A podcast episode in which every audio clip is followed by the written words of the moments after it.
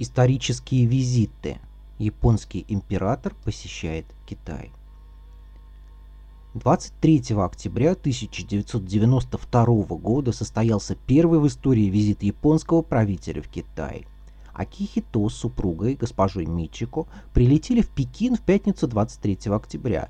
Пробыв там два дня, они отправились сперва в Сиань, затем в Шанхай, откуда спецрейсом вернулись в Японию 28 октября. Японская пресса писала о поездке Акихито как о задании, которое осталось ему в наследство от отца. Во время визита в Америку в 1975 году Хирохита заявил, что с радостью посетил бы Китай, как только между двумя странами будет подписан договор о мире и дружбе. Договор подписали в 1978 году, но различные обстоятельства не позволили осуществиться желанию правителя – Однако теперь, на четвертом году правления его сына, поездку посчитали целесообразной, приурочив ее к 20-летию восстановления дипломатических отношений между странами. Подготовка к мероприятию длилась около года и не была простой. Тенно не может отправиться за границу без одобрения правительства и разрешения премьер-министра. Дискуссии о том, стоит ли Акихито совершать этот шаг, продолжались 8 месяцев, пока 1 августа 1992 года тогдашний премьер Миядзава Киичи не объявил о достигнутой в политических кругах договоренности по этому вопросу. Противники поездки императора заявляли о недопустимости оказания дипломатической поддержки стране, которая цитата, «нарушает права человека, притесняет демократические принципы и продает оружие странам третьего мира». Конец цитаты. Также они опасались, что китайская сторона поднимет непростые для Японии вопросы о признании вины за преступления времен войны, а также потребует урегулирования вопроса принадлежности островов Сенкаку. Премьеру также настоятельно посоветовали посетить святилище Ясукуни, чтобы утверждение плана поездки не выглядело как признание справедливости требований Китая – когда все формальности были утрясены, всем богам помолились, последовало публичное заявление со стороны управления делами двора, обнародованное 25 августа, в котором выражалась надежда на развитие дружеских отношений между странами. 15 октября, за неделю до поездки, состоялась пресс-конференция, во время которой Акихито ответил на 10 же вопросов журналистов. Когда его спросили, что он чувствует, будучи первым императором Японии, которому предстоит посетить Китай, он дал взвешенный ответ и прибег к историческому экскурсу.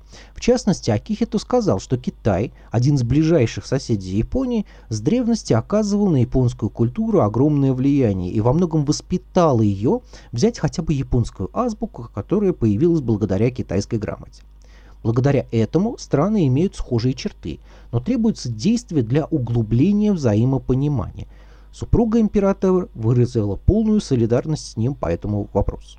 Когда его спросили про влияние военного времени и японской политики 30-40-х годов на отношения с Китаем, он ответил, что большую часть истории Китай и Япония прекрасно ладили, однако в недавнем прошлом им пришлось пройти через тяжелый период истории – Дословно он сказал «несчастной истории» или «несчастливой истории». И необходимо восстановить партнерство, существовавшее до этого времени.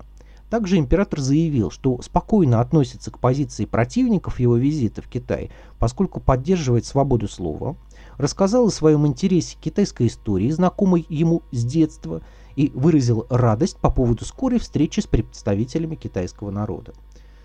23 октября Акихито уже читал речь в Пекине. Его выступление произвело противоречивое впечатление на мировую общественность.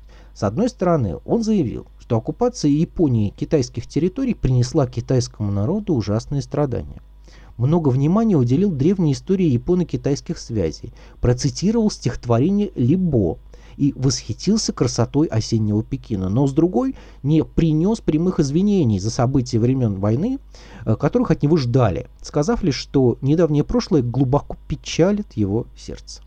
Дальнейшая программа пребывания августейшей Читы была весьма насыщенной.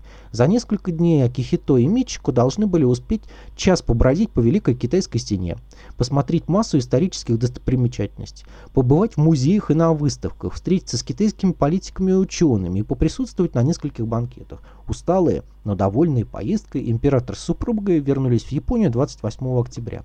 В целом, китайская сторона также была удовлетворена итогами визита Тенно, заявляя, что э, это сигнал к началу нового этапа в отношениях.